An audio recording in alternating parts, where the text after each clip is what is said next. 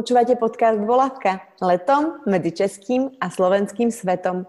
Prirodzene, intuitívne a s rešpektom o veciach, ktoré máme spoločné. Dnes s Barbarou Randuškovou, tlmočníčkou, psychologičkou. Ja by som bola veľmi rada, ak by si sa my aj ľuďom, čo to budú počúvať, predstavila sama. Pretože ja som videla mhm. rôzne, čítala som o tebe teraz rôzne články, videla som nejaké rozhovory a, a prišlo mi, že všetky tie otázky boli také podobné, tak som sa hovorila, že možno keď sama seba predstavíš, tak možno prezradíš aj niečo, čo si ešte neprezradila. Tak kto je Barbara Randušková? Vždy tak nad tým rozmýšľam, že čo mám povedať, hej, že, že ako sa zadefinovať, lebo keď sa človek zadefinuje, tak už potom je zadefinovaný a potom čokoľvek, čo sa od toho nejako odkláňa, tak tak je predefinovanie toho zadefinovaného. Ale teda čomu sa teraz venujem v súčasnosti, tak tlmočím, čiže hm, som akoby tlmočnička do posunkového jazyka a venujem sa teda e, nepočujúcim aj v rámci psychológie a posunkového jazyka, čiže dá sa povedať, že všetky moje také nejaké aktivity sa spájajú s tým posunkovým jazykom a s komunitou nepočujúcich. Mm-hmm. Čiže z toho pracovného by to bolo asi, asi takto. A z toho osobného? Z toho osobného? Uh, z toho osobného čo? Že kto je Barbara Randušková? Z toho osobného, uh-huh. no to sa ma nikto doteraz nepýtal, takže taká osviežujúca otázka. Uh, z toho osobného, hmm, ja som sa inak aj dosť vyhýbala tak odpovedať tak, na také osobnejšie otázky, alebo tak nejako, že odhalovať nejaké také, nie že odhalovať, ale uh, hovoriť o takých nejakých veciach zo súkromia. Takže uh, z toho osobného um, neviem, čo by si, čo by si chcela, čo by si chcela vedieť. Alebo, že... Ja nepotrebujem teraz vedieť nejaké akoby osobnejšie tvoje, tvoje veci, ale skôr ma zaujíma ako by si sama seba opísala ako osobu. Ja viem, že ty, ne, som, aj som niekde čítala, nerada škatulkuješ, ja nechcem, aby si sa ne, vmestila do nejakej škatulky, ale mm-hmm. skôr je pre mňa veľmi zaujímavý tvoj životný príbeh. Mm-hmm. A, a tým pádom mi aj vychádza, že ty ako osobnosť musíš byť veľmi zaujímavá. Tak preto sa pýtam aj vlastne po tej osobnej stránke, nie len po tej profesnej. Mm-hmm. No, ak by som sa mala tak pozrieť, uh, alebo takú jednu um, nejakú takú, ani, ani nie je to, že vlastnosť, ale niečo také, čo si tak na sebe vážim, tak je to, že ako keby vždy som sa tak nejako um, riadila podľa nejakého pocitu a toho, k čomu ma to tak nejako vnútorne ťahalo, hoci to bolo proti všetkým o, racionálnym alebo akýmkoľvek iným pragmatickým dôvodom, že vždy som proste nejako tak išla za tým, čo proste vo mne vzbudzovalo nejaký taký pocit radosti alebo takého nejakého, že som z toho bola proste nadšená, hej, že nikdy som ako keby nedávala na také niečo, že a to je iba také chvíľkové a potom ma to prejde alebo niečo také, že proste vždy som sebe nejak mala tu takéto odhodlanie, že si pôjdem za tým, čo mám pocit, že by som chcela. Uh, a v tomto asi má veľkú zásluhu moja mamina, ktorá, ktorá ma teda tak neoblomne k tomuto nejako tak viedla, aj keď by som možno nevedela povedať, že že čím alebo ako, ale jednoducho taký ten, taký ten moment toho, že proste akože tie možnosti sú úplne otvorené a proste je sa čoho bať a, a, a ísť do tých vecí. Takže ja som vždy do tých vecí proste išla a, a, a, a vlastne teraz som mm, teraz som tam, kde som a snažím sa robiť alebo tie veci, ktoré robím, či už v osobnom alebo v pracovnom živote sa snažím robiť s tým, že, že, že stále si tak, takú spätnú vec, že či mi to robí radosť a či mi to dáva zmysel. O, takže asi tak. Pekne. A mňa, mňa by zaujímalo, to dostane sa k tomu príbehu, ale prečo psychológia? Ja neviem. Ja neviem. Psychológia, ja som to tak mala nejako tak nie že od malička, lebo to je také zvláštne povedať, že od malička, ale uh, proste vedela som, že chcem študovať psychológiu a možno to aj preto, že som mala trošku uh, také ako by som to povedala, nie že komplikované, ale, ale e, tie vzťahy, ktoré boli v našej rodine, tak uh, ma priviedli k tomu, že som ako keby veľmi skoro musela riešiť veci, ktoré ľudia, ktorí sú z nejakých, že moje rodičia sa rozviedli, keď som bola malá. Hej? Čiže z toho vychádzalo to, že ja som vlastne chodila, bývala u maminy, chodila k, teda k otcovi a veľmi skoro som ako musela riešiť nejaké veci, takéto vzťahové, a kto a prečo a, a prečo chodím tam a prečo chodím tam. Čiže som uh, si myslím, že aj kvôli tomuto ma to tak možno vnútorne zaujímalo, že, že, že tie vzťahy a, a, a ako, ako, sa, ako sa veci majú, hoci vtedy, keď som si vybrala tú psychológiu, by som to nepovedala, že áno, to je lebo ABCD, ale teraz, keď sa na to pozerám dozadu, tak si myslím, že to je preto, že proste som bola od takého skorého veku nutená sa proste zaujímať o veci, ktoré, ktoré sa okolo mňa diali a snažila som sa ich pochopiť a snažila som sa ich nejako spracovať. Uh, a a nejako s tým pracovať celkovo, s tým svojim prostredím a s tým, kde som vyrastala a v rámci tej svojej rodiny. Takže si myslím, že to bolo aj e, také, také nejaké možno sebaliečenie alebo samoliečenie, ktoré ale nastalo až, až pri tom štúdiu v Londýne, že tuto v Bratislave to bolo také iné to štúdium a potom tam v tom zahraničí to bolo také fakt, že, také fakt, že som išla oveľa tak viac do seba a, a som mala tam na to priestor to celé tak nejako spracovávať. Aký bol iný obor? Okrem tej psychológie, lebo väčšinou si dáva, že dve na výber. Čo, čo si mala ako druhú možnosť? Ja som nemala druhú možnosť. Chápem. Túto jednu možnosť. A v tom je, to je to, čo som aj hovorila na začiatku, že proste ja som si povedala, že psychológia a bude to psychológia a proste nemám zadné dvierka, nemám plán B a idem a keď plán A nevíde, tak uvidím, čo bude ďalej a čo bude ten plán B. Takže nemala som druhý obor. Uh, no, nemala.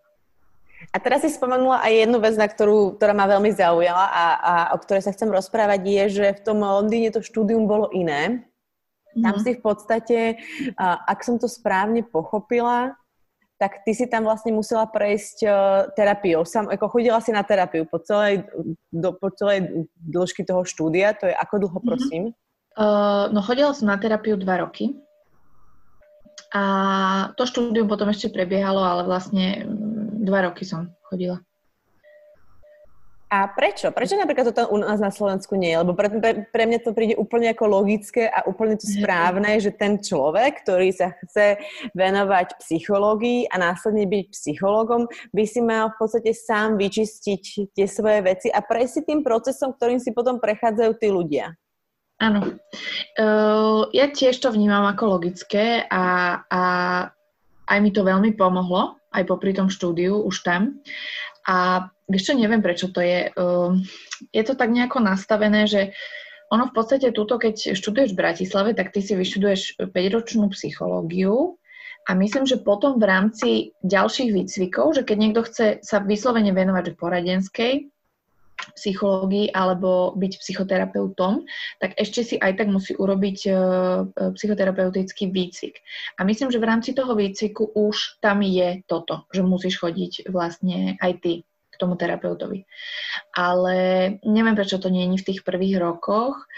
A, ale celkovo to štúdium je tak nastavené, vieš, že proste je tam 100 ľudí na prednáške a, a, a niekto si tam vpredu niečo hovorí, že ten systém je trošku trošku taký skosnatelý a není tam úplne priestor na to, aby uh, aj tie informácie sa príjmajú tak, takým spôsobom, že proste nie, tam ten priestor na to, že ty aj riešiš alebo spoznávaš sám seba popri tom štúdiu, je to, sú to skôr nejaké externé informácie, ktoré proste nasávaš a, a potom asi je na tebe, že, že, že ktorým smerom sa rozhodneš ísť a potom v rámci tej poradenskej alebo teda psychoterapie už, už je aj toto, že by to malo byť. A ty si bola niekedy predtým u terapeuta, alebo to bolo poprvýkrát, keď si bola v Londýne? Poprvýkrát. Poprvýkrát.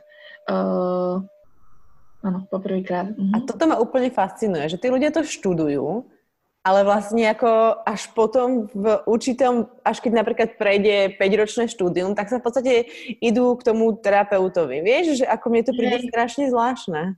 Je to veľmi zvláštne.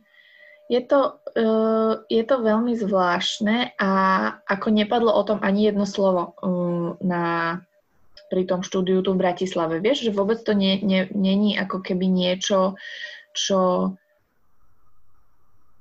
či niekto povie, že, že bolo by to fajn, alebo je tu aj takáto možnosť. A vieš, že úplne, že ako vôbec, že nič. Takže je to, Hej, je to také zvláštne. Ale zase potom ďalší je taký ako keby možno aj mýtus, že človek si myslí, že áno, veď psycholog by mal ísť k tomu terapeutovi a všetko si to vyriešiť, aby on už bol akože OK, aby potom mohol pomáhať e, alebo teda pracovať s inými ľuďmi. Ale ja by som to skôr povedala tak, že, že ani ja si nemyslím, že mám všetko vyriešené alebo tak a samozrejme však stále proste sú nejaké veci, ale veľmi mi to pomohlo v tom, že, no, že ako keby spoznať nejaké tie svoje mechanizmy a, a, a proste spoznať samého seba v tom zmysle, že, že poznať to, ako reagujem na veci uh, a, a, a naozaj takej tej sebareflexii, že, že vedieť, vnímať nielen tú druhú osobu, čo je dôležité aj v tej psychoterapii, ale aj seba a čo sa v tom vzťahu tam deje a v tom priestore. A to sa dá potom, mm, jasne, že to pomáha potom aj v tých našich osobných vzťahoch a tak ďalej. Takže nie je to tak, že teraz si vyriešime všetko a, a sme neviem aký, ale, ale je to taká Príde mi to ale stále zvláštne, pretože keď študuješ, vlastne ideš na medicínu, tak študuješ vlastne tú všeobecnú a potom sa špecifikuješ na niečo. Predstav si, že sa niekto špecifikuje na zubára, ale nikdy v živote nebol u zubára. No, no. Hej, akože...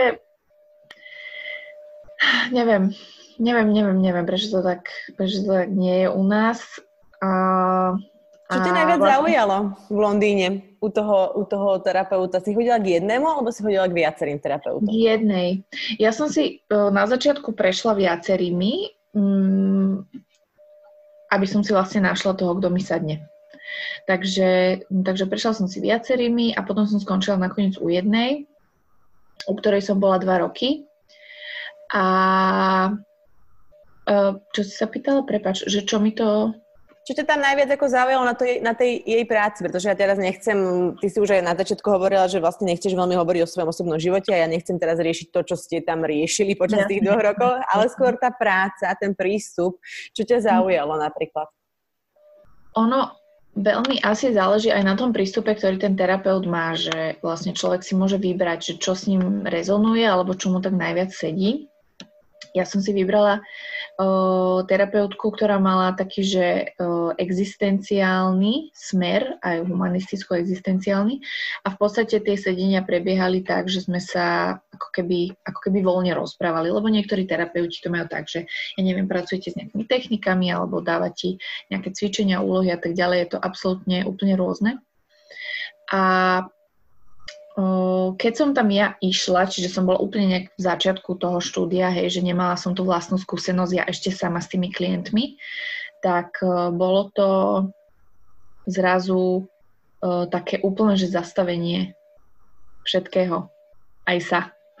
že to, že, že tá úplná taká tá hlboká prítomnosť toho človeka čo dokáže urobiť v tom priestore, to ma úplne akoby fascinovalo. Ja som potom s tým aj pracovala v rámci svojich nejakých, um, čo sa týka ako, akože štúdia a, a takého svojho nejakého, um, nechcem povedať, že výskumu, ale toho, o čo som sa zaujímala, že fakt tá hlboká prítomnosť toho človeka, že niekto tam proste je a, a, a zrazu čo a čo sa tam otvára a čo tam je v tom priestore, že toto mňa vždy akoby tak fascinovalo. A moja terapeutka bola veľmi taká, veľmi taká pokojná a taká, taká tichá, že nechávala mi tak veľa, veľa priestoru a mne, to, mne toto akože sadlo, že mne to tak vyhovovalo. Ale že by bolo niečo, čo by ma tak nejako prekvapilo alebo niečo také, tak neviem. Asi to si myslím, že je tiež taký, taký mýtus, že človek ide k jednému terapeutovi a, a ten mu nesadne a už si vlastne urobí obrázok o celom, o celom tom spektre. Ale to je to, čo podľa mňa to je správne, ako si to ty urobila, že si išla k viacerým a vybrala si si toho, čo ti je ľudský, sympatický, proste profesne sadol. Áno, áno. A ono to môže byť, že v rôznych uh, štádiách uh, života alebo toho, čo prežívaš, ti môže sadnúť niekto iný, hej. Že ja som na tom začiatku mala taký, takú predstavu, že uh, toto, toto je ten smer a toto teraz so mnou rezonuje a toto teraz budem aj ja robiť a tak. Ale počas tých rokov sa mi to menilo a aj sa mi menilo to, že koho by som si napríklad vybrala. Že na začiatku som mala proste taký, že žena, hej, že musí to byť žena a mala som tam proste niečo ohľadom, ohľadom uh, proste toho mužského terapeuta, že mm, a to sú proste veci, ktoré sa časom menia a menia sa aj tým, čo riešiš a do akej hĺbky to riešiš a či to proste možno súvisí s nejakými vecami. Ale vôbec to není akože niečo, lebo ľuďom to niekedy príde také blbé, že je dobré, ale tak keď už tam prídem, tak teraz čo ho po jednom sedení zruším, že to bude blbé, ale je to úplne proste, že každý má na to právo, že proste si vybiere toho, k tomu sedí. A ako neviem si predstaviť pracovať s človekom, ktorý je už od začiatku nesympatický, alebo že sa necítiš s ním bezpečne. Proste toto je tá jedna vec, ktorá si myslím, že by tam mala byť, že keď ideš k terapeutovi, tak máš sa cítiť s tým človekom bezpečne a aj keď to znamená, že po dvoch rokoch by si vybrala niekoho iného, tak v tom čase, v tom priestore to bol pre teba človek, ktorý proste tam bol preto, aby niekam ste sa spolu posunuli. Aké bolo tvoje prvé sedenie, keď eh, ty si už bola ako terapeut a oproti tebe sedel klient? No, tak to bolo extrémne náročné. Eh, ja som vlastne začala pracovať v rámci jednej organizácie tam v Londýne, akože ako prax, eh, keď som začala robiť. To bolo veľmi, veľmi také, akože bola som si vedomá asi každého jedného pohybu, všetkého, čo sa tam udialo, možno viac seba ako toho klienta. Ale uh, tam, kde som ja robila, tak uh, bolo nutné vypisovať hrozne veľa akoby administratívy s tým klientom. A mne to hrozne vadilo vtedy. Ja som bola taká, že ja som proste len chcela tam s tým človekom byť a nejako sa nacítiť a proste toto. A e, bolo tam strašne veľa pravidel, čo bolo treba dodržiavať, takže ja som do toho prvého sedenia išla s tým, že dobre, musím vypísať toto, musím vypísať toto, musím vypísať toto. A, ale e, potom už keď sme sa dostali k tomu, že, že sme tu my dvaja a ideme sa o niečom rozprávať, tak uh, potom už, už to bolo príjemné. A bolo to zaujímavé aj z toho ohľadu, že vlastne som bola v podstate dosť mladá, Slovenka. Eh, kultúrne tam boli rôzni klienti, aj vekovo, aj s rôznymi akože backgroundami a tak. A veľmi často tam prichádzala do, do, do toho priestoru tá otázka môjho veku. Hej, že toto bola ako keby vždy tá prvá vec, ktorú sme si nejako, ktorá tam bola treba nejako vyčistiť v tom, že, že ja neviem, mala som 80-ročného klienta, on na mňa pozeral, že no moja, a ty čo? ty čo mi tu teraz ideš? Takže toto, boli, toto bolo fakt asi najčastejšie, čo som tak vždy, čo sme vždy riešili, že môj vek a to, že som mladá a, a že čo ja, ale vž, väčšinou sú to len také akoby také prvotné, možno aj také tie obradné mechanizmy toho, toho človeka alebo toho uh, klienta, že predtým, ako vlastne začneme niečo, tak si tam potrebuje tieto nejaké veci, že sú to také akoby také, také ochranné nejaké, že hľadať problémy, kde môžu byť a až potom sa poďme pozrieť, že čo vlastne tu je, hej, že tá zraniteľnosť je taká, že kým sa, kým sa tak človek tomu dostane, tak... Uh... A koľko si mala rokov? Ja som mala, 2014 som išla do Londýna, to znamená, že som mala 22. 22. A začala som robiť s klientmi, keď som mala 23-24. Mm-hmm. Tak to aj, aj ako chápem na jednej strane, že to bol jeden z ich, ich ako prvá téma vlastne, ktorú, ktorú s tebou rozoberali ako si sa dostala, viem, že už keď si bola v Londýne, už vtedy si vlastne vedela posunkový jazyk, alebo už si ako ovládala posunkový jazyk.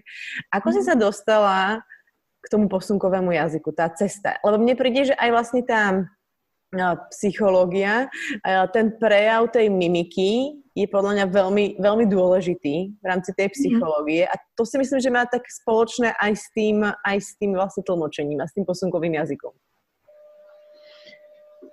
No, ja som sa dostala k posunkovému jazyku tak, že e, to bolo ešte, keď som teda študovala tu v Bratislave, ale zase to bola jedna z tých vecí, ktorá proste mi nejako tak prišla, že toto chcem ísť sa naučiť. A fascinovalo ma to. Fascinoval ma ten jazyk, fascinovalo ma to, že proste existuje jazyk, ktorý je úplne iný ako tieto naše uh, rôzne jazyky a, a jednoducho som sa to chcela naučiť. Takže som si našla kurz, na internete a prihlásila som sa naň a začala som proste chodiť na tento kurz a bolo to už teda popri štúdiu psychológie. Čo Ale je úplne iný ten jazyk? Uh, tak je to, je to vizuálny jazyk, deje sa, deje sa ako keby inak ako, ako ten hovorený jazyk. Uh, ale ja, čo som tak, um, čo som tak odpozorovala, je, že Eh, a to možno aj súvisí s tou psychológiou, ale nie je to nejako potvrdené zatiaľ, teda si myslím, že, že som sa cítila byť tak viac ako keby uh, uzemnená v sebe, keď som posunkovala, alebo keď posunkujem. Že vlastne ako keby tá, tá výpoveď toho teba prechádza cez tvoje telo. V podstate. Hej, že, že toto je tam taká vec, že ja tam tak vnímam. Uh, a si, a viac, si viac sprítomnená? Mám taký pocit, že áno. Ale otázka je, že či to ja tak vnímam preto, lebo je to niečo, na čo sa ja musím viac sústrediť, lebo to není môj materinský akoby jazyk, alebo je to naozaj proste tým, že, že, že viac používaš svoje telo celé alebo teda hornú časť tela k tej výpovedi, aj mimiku a tak, že deje sa tam viac vecí naraz, ktoré musia byť zosúladené a skoordinované na to, aby si vedela ty niečo vyjadriť. Takže toto je taká moja súkromná úvaha. Um, a ja neviem, pre mňa je posunkový jazyk krásny. Proste pre mňa je to úplne fascinujúce, že, že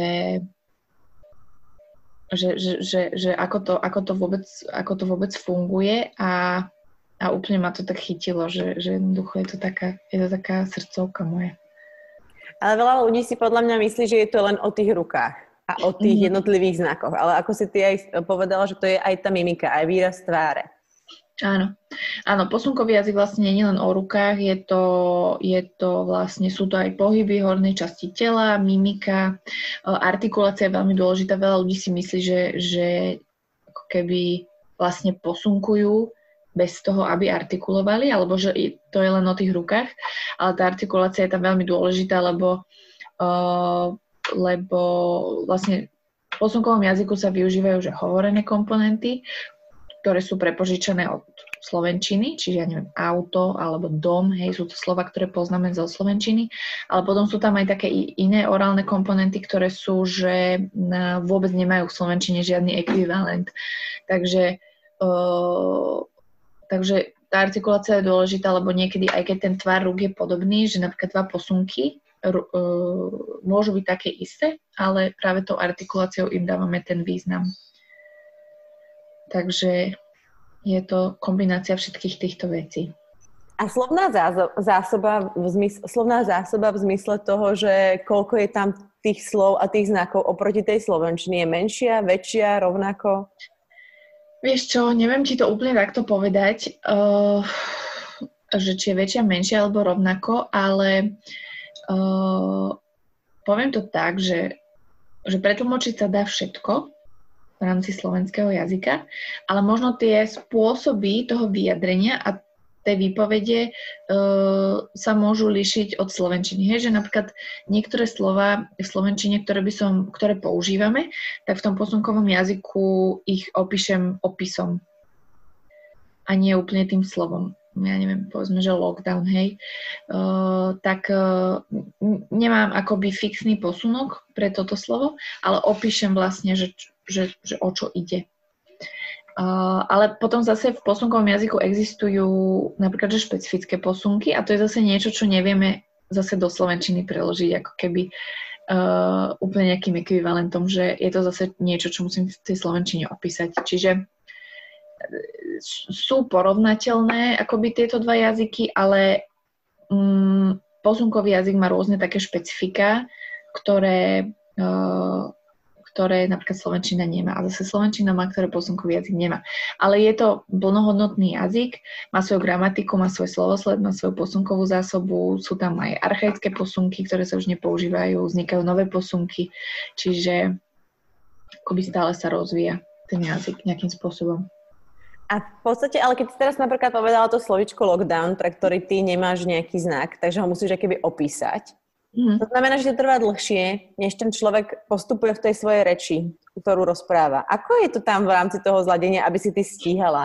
Lebo samozrejme, aj keď niekto simultálne prekladá nejaký iný jazyk, tak sa, je to veľmi ťažké a veľmi, veľmi aj na tú hlavu, aj na tú psychiku byť. A ty sa ani nemôžeš zapisovať. Vieš, že ten človek si aspoň mhm. zapisuje niečo, ale ty tam stojíš. Hej, hej, hej. hej. No, uh, áno, trvá to niekedy dlhšie, ale zase uh, zase niekedy v tom posunkovom jazyku to vieš vyjadriť kompaktnejšie, ale e, takisto obsahovo, ale je to akoby časovo rýchlejšie ako v tom slovenskom jazyku, lebo e, slovenčina, alebo teda hovorený jazyk je lineárny, že za sebou idú tie slova a ten posunkový jazyk tam sa vie diať viac vecí simultánne naraz. Že e, môže, môže tam byť vyjadrených, ja neviem, alebo ako by som to vysvetlila, že proste ten obsah tým, že aj tá mimika, aj tie posunky, aj tie pohyby tela, že viem, viem nejaký význam vyjadriť uh, naraz ich viac. Mm-hmm, chápem. Hej, že, že to je jedna vec a druhá vec je, že v podstate posunkový jazyk má iný slovosled ako slovenský jazyk. To znamená, že my, ne, uh, my netlmočíme, že proste slovenská veta a teraz, že jeden posunok ku každému slovu. Hej, že, že toto sa tam nedie, že posunkový jazyk má svoj slovosled, čiže, uh, čiže možno, a to, je, to aj súvisí s tým, že čo by som v Slovenčine povedala štvormi vetami, alebo štyrmi vetami, tak v tom posunkovom poviem dvomi. Mm-hmm. Ale ten význam je zachovaný. Uh, čiže Čiže skôr je to opačne, že keď tlmočím z posunkového do slovenského, tak tam mi to trvá niekedy dlhšie. Že ten rečník už do, do posunkuje a ešte ja to, ja to musím dorozprávať, lebo tam tá linearita proste ťa nepustí, tie slova tam idú za sebou a musíš ich dopovedať a ten význam tak, ako to, tak, ako to má byť. A už sme ako hovorili o tom, že je dôležitá, dôležitá tá mimika a v podstate ty okrem toho, že ako tlmočíš, e, tlmočíš to, čo ten človek rozpráva, ty sa nejakým spôsobom musíš aj vedieť e, nacítiť toho rečníka a pretlmočiť aj emóciu a v podstate mm-hmm. zostať akoby nestraná. To je mm-hmm. pre mňa ako veľmi, veľmi ťažké. Ja si to predstavujem ako fakt akože nesplniteľnú úlohu, nejakú ťažkú matematickú rovnicu toto, keď som si to hey. prečítala. Hej, hej, hej. Uh, áno, Teraz som sa tak mm, nad tým zamyslela, keď si to teraz takto povedala, že áno, áno, je to v podstate tak.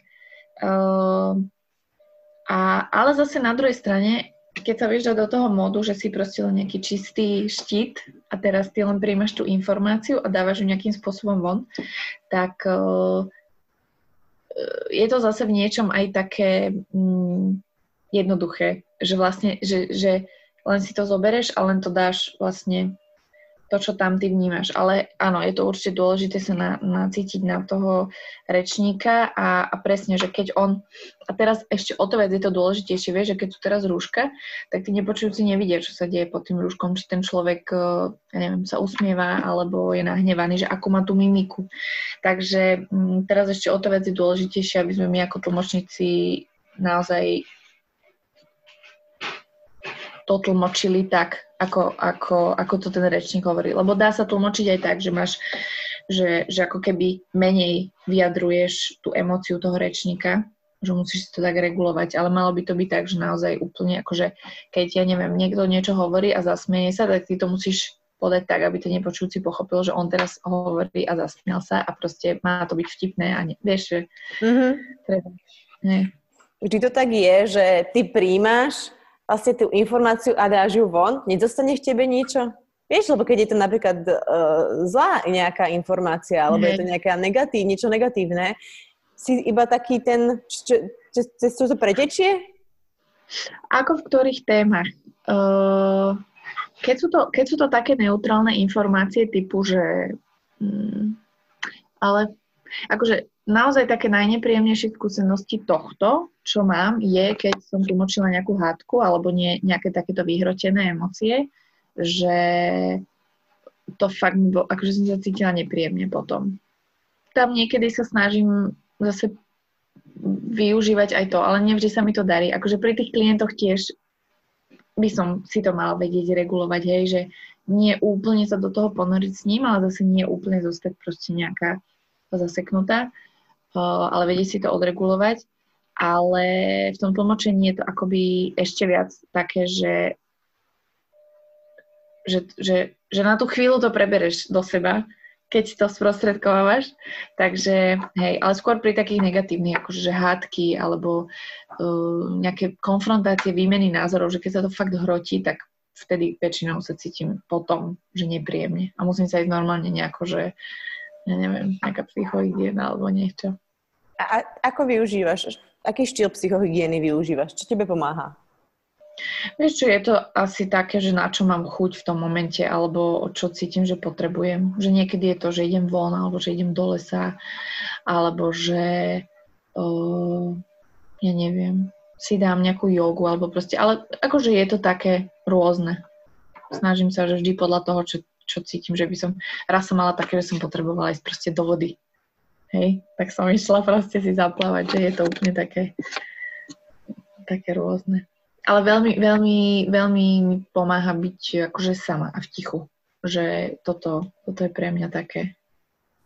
A to, to, som si, uh, to som si ja vlastne prečítala, jednu tú, tú takú vetu som si sem napísala. Keď sa do seba hlboko ponoríš, objavíš veci, ktoré si nikdy nevidela. Niektoré ťa desia, niektoré ťa pre, prekvapia a ty si stále viac zvedavá, kam to povedie. Mm-hmm. To, to si ho povedala ty veľmi pekne, veľmi ma to zaujala táto veta. A ako si hovorila o tom tichu, ja mám ale pocit, že niektorí ľudia uh, majú strach z toho ticha že majú doma pustenú telku non-stop, pustené rádio, keď idú niekam, tak si dajú do uši nejaký podcast a, a doslovne, doslova do písmena sa boja byť sami so sebou a v tichu. Hej. Prečo si myslíš, že to tak je? Mm, inak ja som to mala tiež. Toto ne, nemala som to takto od začiatku, že by som, že by som to takto vyhľadávala a asi mi v tom uh, veľmi, ani nie, že pomohlo, ale, ale asi, asi tou terapiou som takto k tomu prišla. Že tak viac sa s tým ako keby zoznamovať s, s tým priestorom iným zrazu, lebo my sme proste tak strašne bombardovaní všetkým naokolo a, a prestimulovaní stále niečím, že vlastne zrazu, keď sa človek odstrihne od toho všetkého, tak zrazu, že, že čo? Že možno z toho majú ľudia strach. Že vlastne čo to je za priestor a čo, čo tam teraz budem robiť a čo sám. A ja si myslím, že e, je to tak možno spoločensky podmienené, že stále máme také akože, že musíme aj niečo robiť a s niekým byť a proste vieš, že, že je to také, že človek má pocit, že musí stále niečo robiť, lebo inak, ja neviem, o, niečo zmeška, alebo niečo ujde, alebo proste niečo také. Čo si v podstate ty sama o sebe povedala, že si, že si chronická neoddychovateľka. Že musíš stále niečo robiť. No. Je to stále, že to stále platí? A ako na tom napríklad pracuješ? No, mm, stále to platí, ale snažím sa, snažím sa teraz veľmi aktívne na tom pracovať, ale to je zase to, že, že zase aktívne na niečom pracovať, hej? To je zase ďalšia tá vec, že proste ty chceš sa, ty chceš proste oddychovať a nič nerobiť a, a alebo nie, že nič nerobiť, ale oddychovať ale ideš aktívne pracovať na tom, aby si oddychovala. Ja si myslím, že do určitej miery je to možno aj nejaké také naučené správanie, že ja si napríklad pamätám, že, že napríklad môj otec, že vždy, keď napríklad som niečo nerobila, hej, že som oddychovala, tak on to považoval, že to je, to je lenivosť a musíme niečo robiť a stále musíme proste niečo robiť, z čoho bude nejaký osoch. Hej, že toto, proste túto jednu vetu mám v hlave. Uh, a, a že stále treba proste dosiahnuť niečo viac. A je to podľa mňa aj o, tej, o tomto nejakom momente, že, že neuspokojiť sa s tým, čo je, ale stále chcieť od seba viac. Hej, že byť taký ako keby na seba aj, aj prísny a takú nejakú disciplínu. A, a že som sa vlastne, e, že čokoľvek, a, a, a toto riešim aj teraz, že čokoľvek robím, tak stále to nepovažujem ako, ako že, by som sa za to išla uh, pochváliť, alebo že ježiš, tak toto sa mi podarilo, že tak spočinúť v tom a tak vedieť si to proste užiť že, že stále to je taká tendencia, že a ešte viac, a ešte toto, a ešte toto sa dá, a ešte toto sa dá. A to mám ale proste, to mám od, od, uh, asi od neho. A na jednej strane mi to dalo, uh, ja neviem, nejakú sebadisciplínu, nejakú stižiadostivosť a takéto veci. A na druhej strane mi to dalo to, že, že neviem si niekedy odsledovať ten moment, že kedy už proste idem aj cez nejaké mm, ja neviem, vyčerpanie, alebo že už moc, že kedy je ten moment, že proste sa zastaviť a, a užívať si to, že nemusím nič a že je to v poriadku. A že aj keď by som ani prstom nepohla, tak proste je to OK a nič sa nestalo a stále je to v pohode. Tá doba je vlastne na to nastavená, na ten výkon. Vieš, aj tie deti majú tisíc kružkov, len aby sa nenudili. A, a v podstate niekedy tie najlepšie nápady vznikajú vtedy, keď sa človek nudí. Áno. Hej. Áno, že, že že keď tam vznikne priestor na to, aby mohlo niečo nové sa, sa udiať. Uh, a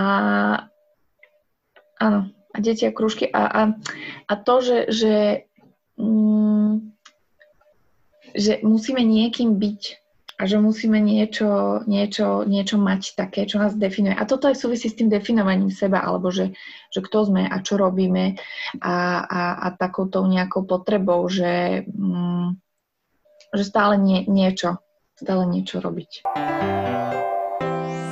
Ale ja som sa chcela ešte spýtať, že ma zaujalo veľmi uh, to umelecké prevedenie toho, toho posunkového jazyka a že ty dokážeš vlastne dať do posunkového jazyka pieseň. Uh-huh. Ako? To by som chcela vidieť. To môžem niekde vidieť? Vieš čo, je jedno video na YouTube, eh, kde sa to dá vidieť, ale je to úplne zase taký špecifický spôsob, lebo zase veľa ľudí si myslí, že to je o tom, že, že tlmočíš ten text iba akoby, hej. Ale keď si to tak zoberieš, tak vlastne my, keď počúvame hudbu ako počujúci, tak uh, ty máš oveľa viac vnemov ako len ten text.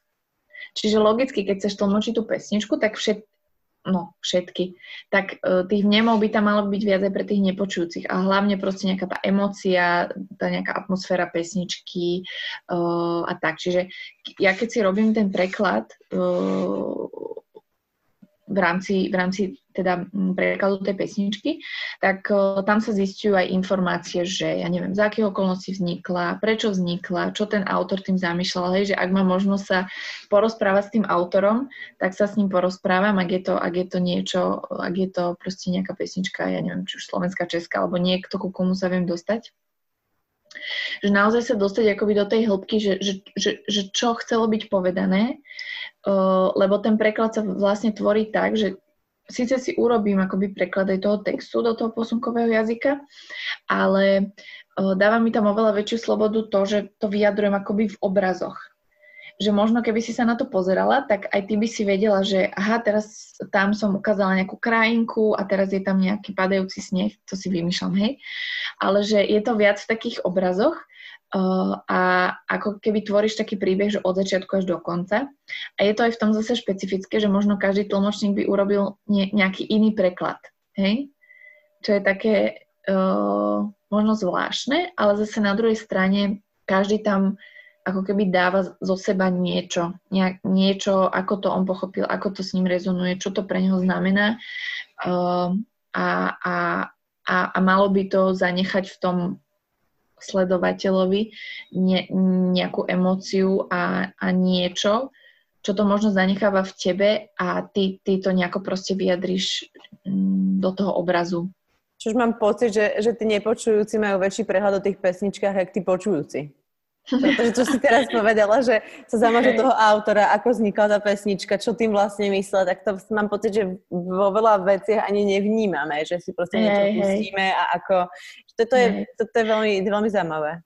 Ale vieš, jasné, že tam netlmočím teraz, že ja neviem, on to napísal, keď uh, sa mu narodilo dieťa, ale že mne to dá, mne to dá tú východiskovú pozíciu, že tú emóciu, s, s ktorou mám čo najviac pracovať, alebo že ktorú, proste tá emocia, s ktorou to bolo písané, alebo niečo také, že potom, potom vlastne vieš, ako keby ti to pomôže v tom vytváraní toho reálneho prekladu, že, že, že, že kade by si to chcela nejako viesť celé, tú pesničku. Ešte sa chcem spýtať, ty si hovorila, že ťa vlastne zaujala kultúra nepočujúcich. Aká je kultúra mm. nepočujúcich? Čo si tam iné oproti tej našej kultúre? No, kultúra nepočujúcich podstate, ak, ak sa na to pozeráme z tohto pohľadu, tak, eh, tak ich nepočujúcich vnímame akoby ako jazykovú a kultúrnu menšinu. Hej? Čiže ako keby oni sú síce nepočujúci Slováci, žijúci na území Slovenska, ale tým, že majú ten svoj jazyk a, a, a stretávajú sa v komunite, tak uh, tam aj historicky vznikali rôzne, ja neviem, majú rôzne tradície, rôzne zvyky, uh, ako sa popraje dobrú chuť, alebo ako sa, hej, že, že rôzne také ustálené spôsoby aj v rámci komunikácie, aj v rámci nejakého mm, stretávania sa, zhromažďovania sa, majú také rôzne svoje akcie, kultúrne akcie a tak ďalej. Čiže môžeme, ich, môžeme to vnímať ako ktorúkoľvek inú kultúru s tými rôznymi špecifikami, ktoré majú. A, a napríklad, ja neviem, z takej svojej skúsenosti uh, by som povedala, že nepočujúci sú oveľa viac otvorení ako my, počujúci. Uh, sú takí priami, že naozaj mm, veľmi, veľmi takí otvorení a veľmi priami a veľmi na rovinu uh, komunikujú. Uh, proste viaže sa to všetko na ten jazyk a, a na to, ako ten jazyk utvára ten svet, v ktorom žijú. Koľko je nepočujúcich na Slovensku?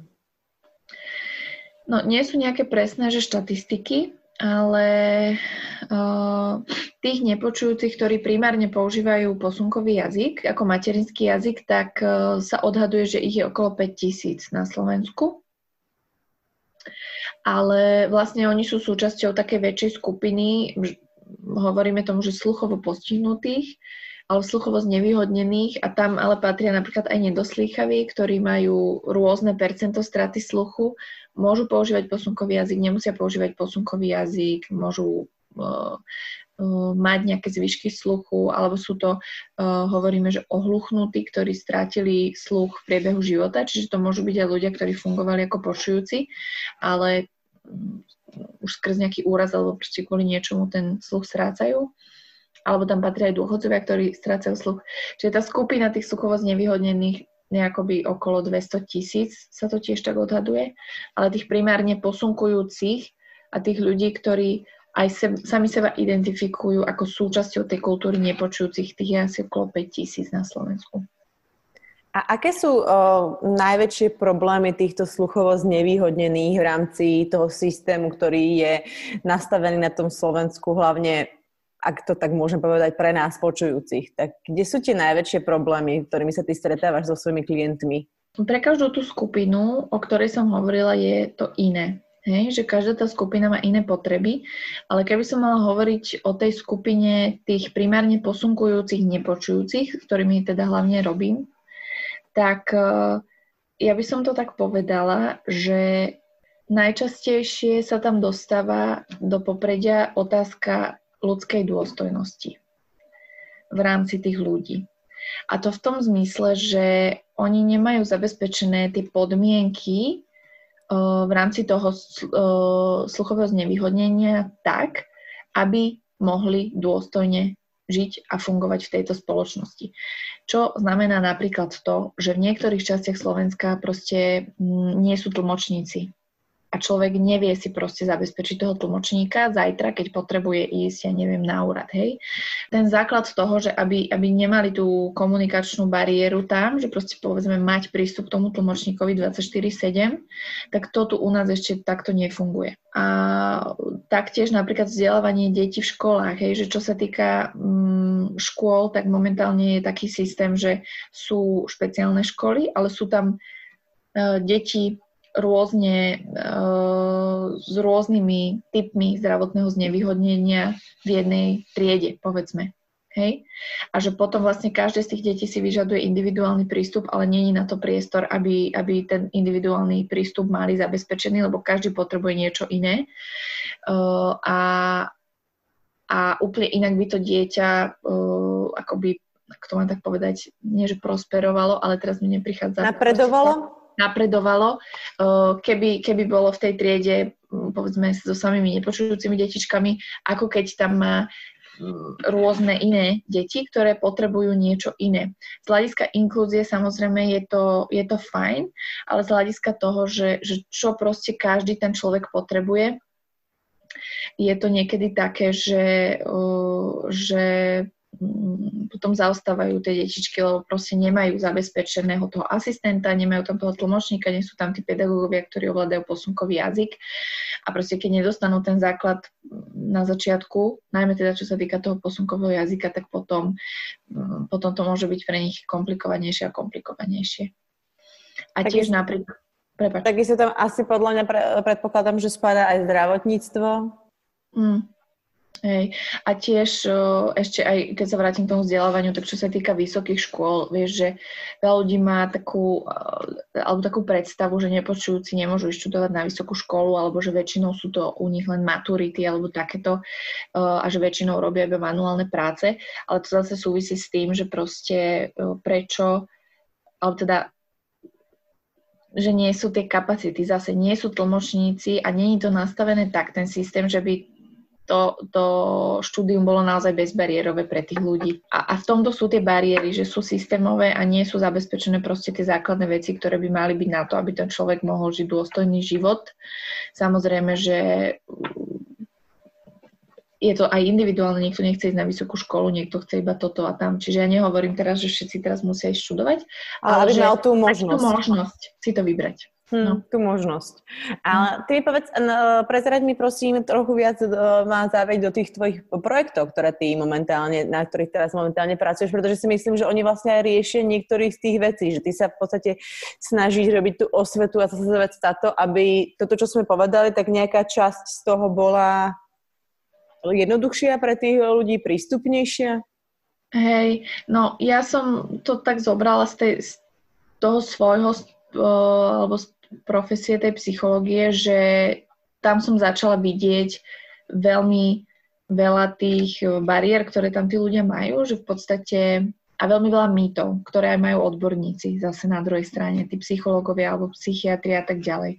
Akože ja počúvam niekedy také príbehy od tých klientov, že mňa jednak to úplne akože dávať do najväčšej vývrtky, potom je z toho smutno, potom proste úplne, akože sú to sú také príbehy, že ako na jednej strane si povieš, že dobre, tí ľudia to nemajú odkiaľ vedieť, pokiaľ to neštudujú a pokiaľ to není proste keby vec, ktorú môže študovať, lebo u nás tieto informácie proste nie sú, že ako pracovať s nepočujúcimi uh, v rámci nejakého uh, práve v rámci tohto modelu kultúrneho, že prijať to, že majú ten svoj jazyk, prijať to, že majú nejakú kultúru, prijať to, že majú proste nejaký, nejaký ten kultúrny rámec. Um, takže ja sa vlastne v tomto projekte, rozumiem teda som, tak uh, na jednej strane uh, som sa snažila ako keby alebo snažím sa dávať informácie nepočujúcim o oblasti duševného zdravia, o tých odborníkoch, kto sú to, čo robia, v čom môžu pomôcť, ako môžu pomôcť.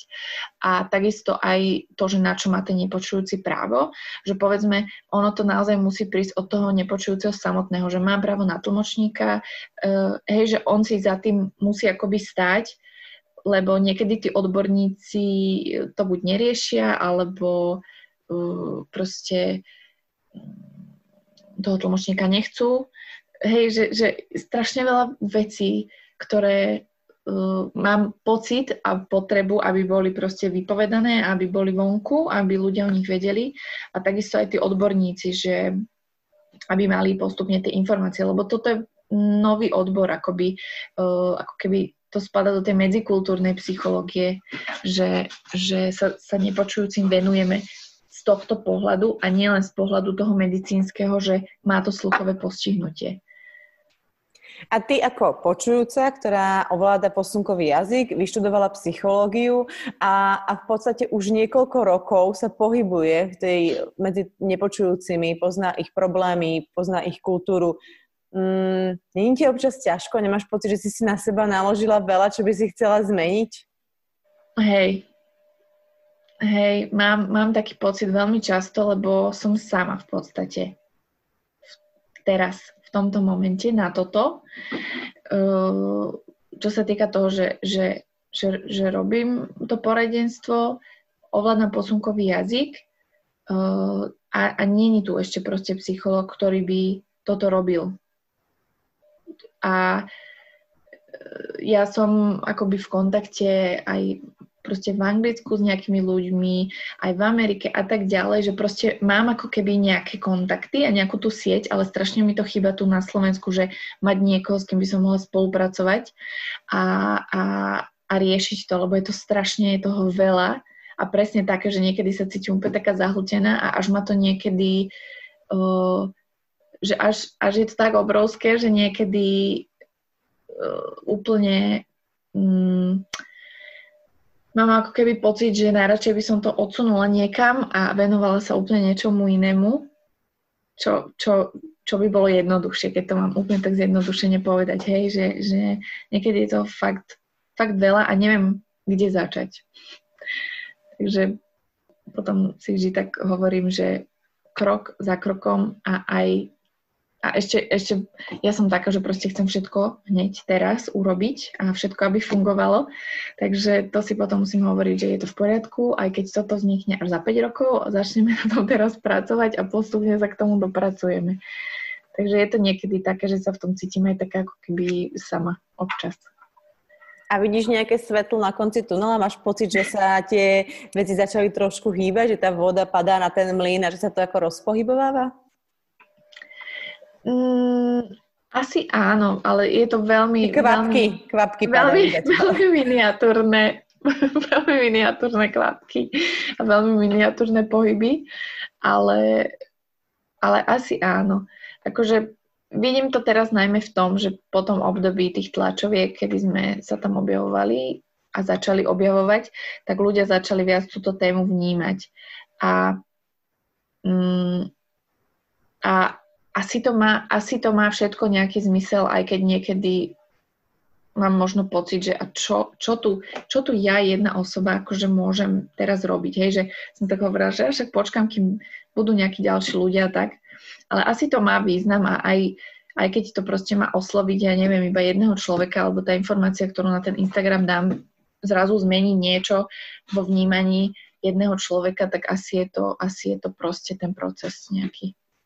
No určite tomu pomohli tie tlačovky, kde si sa začali objavovať a určite tomu asi pomohla tá medializácia a v podstate neviem, či to ty tak ako vnímaš, ale ty si v podstate taký vyslanec. Akože aj v rámci tých médií a tých rozhovorov, ty si taký vyslanec eh, tých ľudí, ty ako ich v podstate, ja mám pocit, že ich tak ako zastupuješ aj v tých právach. Mm.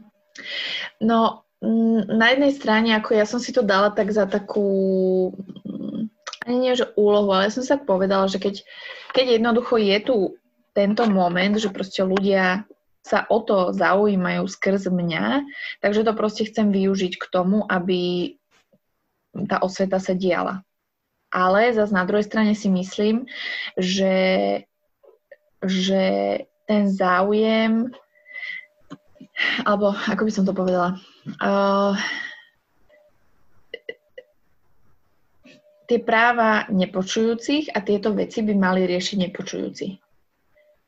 Že, že nemám byť ja ako počujúca osoba, ako keby ten, ten vyslanec, ale akože ja som sa ako keby do istej miery ním stala, lebo proste stále o tom hovorím a, a, a snažím sa tú osvetu robiť, ale teraz napríklad ja sa snažím robiť aj to, že, že keď niekto, že rozhovor alebo proste niečo také, tak vždy ako keby si chcem prizvať k sebe aj toho nepočujúceho. A zase zvykať tých ľudí na to, že, lebo im je pohodlnejšie sa rozprávať so mnou o tých veciach, lebo sa môžeme rozprávať. A niekedy majú strach z toho, že a čo s nepočujúcim? a že ako sa budem s ním rozprávať a čo, ale zase čo sa týka nejakej tej reprezentácie a, a privy, privyknutie alebo ukázanie tej spoločnosti k tomu, že títo ľudia si to vedia riešiť sami a mali by si to riešiť sami, tak to je zase to, že potrebujú tých ľudí viac vidieť a vidieť, že sú úplne normálni, keď to mám tak blbo povedať. A že, že zase toto je taký ďalší krok v nejakom situovaní tej spoločnosti, že vidieť tých ľudí, riešiť si tie veci uh, sami pre seba, čo zase aj súvisí s tou dôstojnosťou a takýmito vecami. Takže je to také, no. Veľmi sa mi páči, ako k tomu pristupuješ a veľmi sa mi páči aj toto, ako si to zhrnula, pretože v podstate, ak by si to nechala, aby to bolo iba na tebe, tak uh, teraz nechcem tu dávať žiadne súdy, ale je veľmi pravdepodobné, že by sa z toho mohla zrútiť, pretože je toho je fakt veľmi veľa, aby si to mohla mm. vyriešiť ty ako jedna osoba. A je mm. fajn, že tých ľudí do toho zapájaš a že aj nás vlastne zapájaš do toho celého procesu, pretože uh, by sme mali prestať prehliadať ľudí, ako sú napríklad mm. nepočujúci. Teraz sa bavíme o, o, o nepočujúcich, samozrejme máme tu rôzne iné menšiny a, hey, a, a rôzne hey. inak znevýhodnených ľudí, ktorých jednoducho pozeráme skrz nich a, a z toho mi je veľakrát smutno. Vieš, že toto je mm. veľmi, veľmi, veľmi, veľmi pekné, čo robíš a ja som ti za to veľmi vďačná. Ďakujem. A je to tak, že, že ich prehľadáme, ale ja si zase aj myslím, že veľakrát je to je to možno uh, aj taký strach, že nevieme, ako ich osloviť, alebo nevieme, ako sa s nimi máme rozprávať a potom radšej to už neurobíme.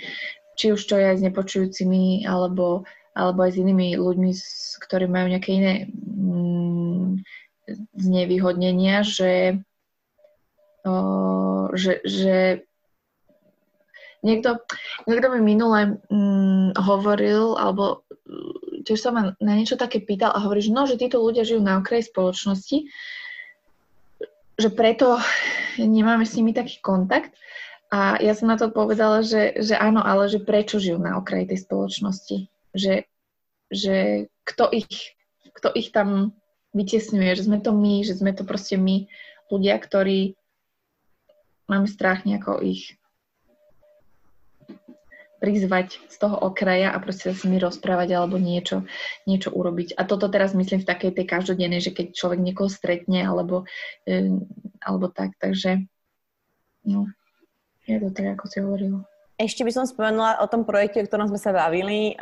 Je to vlastne Rozumiem teda som, takže ak by, mm. ak by to niekoho zaujímalo, tak webová stránka je www.rozumiemtedasom.sk, kde vlastne už sú videá a od teba v rámci vlastne nepočujúcich a pre nepočujúcich a vlastne o duševnom zdraví. Ďakujem veľmi pekne za rozhovor, Barbara. Držím palce, držím palce. Dúfam, že, že si vytvoríš, až by som to možno nazvala takú armádu ďalších pomocníkov, ktorí ti budú pomáhať dúfam. s touto prácou. Dúfam, dúfam. Áno, dúfam a už aj sa začínajú objavovať taký niekde, že študujem tu a toto ma zaujíma, tak, tak ja už si tak akože uh, sa rozhliadam, že kto je kde a kto by, kto, kto by sa mohol, uh, ak chcel, k tomuto pridať. A, a ja ďakujem tebe za, za, za to, že si ma pozvala do tohto rozhovoru a že o týchto veciach sme sa mohli rozprávať. A, a keď to niekoho osloví, tak vie, uh, kam sa môže obrátiť. Presne tak. Ďakujem. Tak ja myslím, že sme všetko zodpovedali. Ja ďakujem veľmi pekne ešte raz za rozhovor a, a držím palce. Ďakujem. Cross fingers. nech sa darí a, a nech to ide ďalej a ďalej. A nech už nekapká, ale nech teče voda na temliny. Áno, že nech sa to trošku rozbehe. Áno, presne tak, presne tak. Ďakujem, Barbara, maj sa pekne. Ďakujem, ahoj. Ahoj, ahoj. Počúvali ste podcast Dvolávka? Budem veľmi rada za vaše odporúčania, zdieľania a posúvanie volavky ďalej. Majte krásny deň. Do počutia.